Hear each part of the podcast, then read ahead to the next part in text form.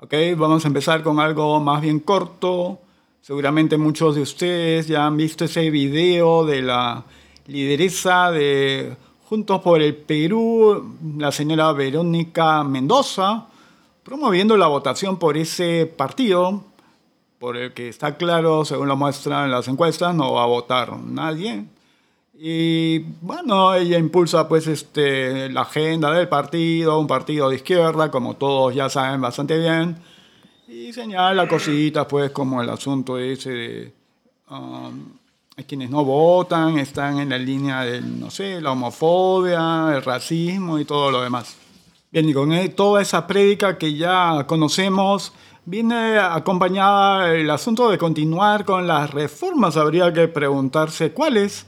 Y bueno, ya sabemos, ¿no? Esa que habla de la reforma del Poder Judicial y la reforma política, que no es otra cosa que un contrabando para introducir no un cambio, sino una nueva constitución.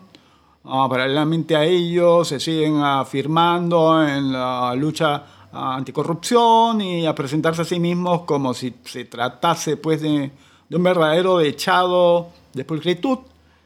Pero bueno, refiriéndonos a un meme que ha aparecido en Twitter, me parece que ayer, eh, señala, entre otras cosas, dice, los rojos son los más corruptos. Evidencias, Toledo, Humala, Nadine, Susana Villarán, gobernadores sentenciados y hay una lista larga de ellos. En primer término aparece Gregorio Goyo Santo de Cajamarca, sí, alguien muy cercano pues a Verónica Mendoza, ¿no?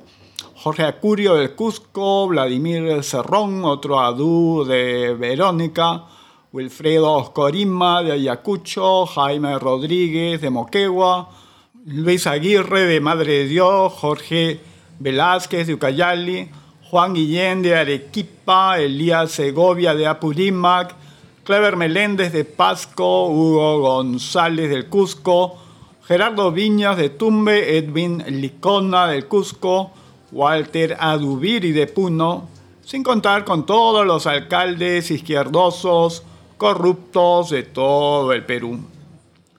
Bueno, en la práctica estas... Eh, estrategias, estos intentos de atraer este, votantes, ah, no tienen ninguna otra intención más allá de continuar con el enquistamiento de gente de izquierda y aliados en el aparato público y que por ahora, en tanto este Vizcarra, este, serán pues este, la mano derecha y quienes además influyan intensivamente para seguir adelante pues con las ah, políticas progresistas, por así mencionarlo.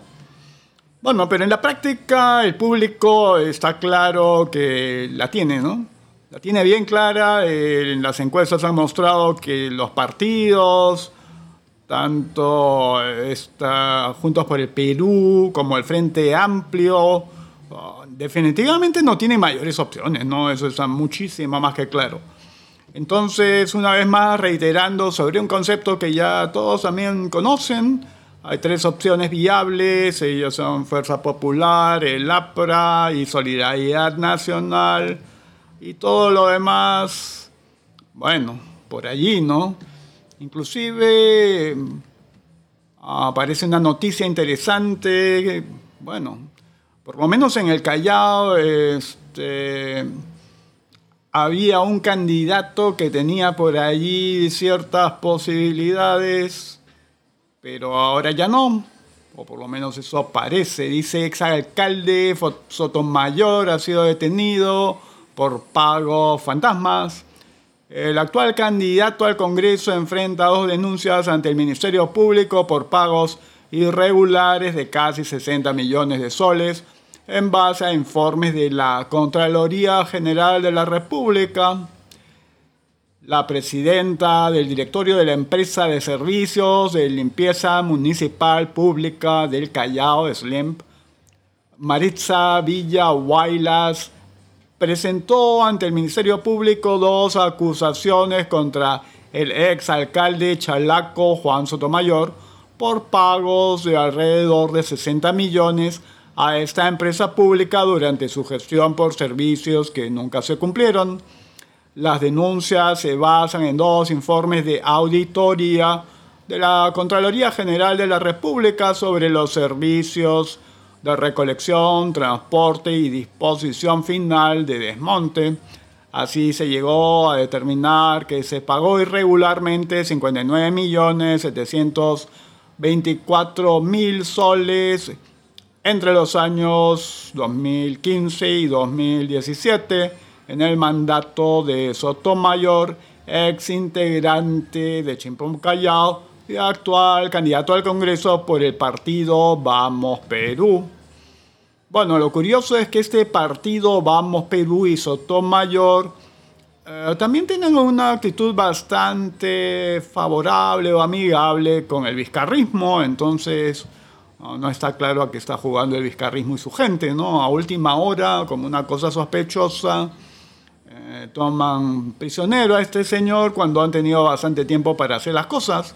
De todas formas, es una manera encubierta de seguir metiendo mano en las elecciones y vender la idea de que es contra todos y cualquiera, no, no hay sesgo alguno. En fin, es lo que hay. De todas formas, a tener a estar más bien tan alertas como se pueda, porque aparte de estas cosas, bueno, hay bastante desconfianza con el voto electrónico y con que el vizcarrismo vaya a conformarse con tener un Congreso que le sea adverso.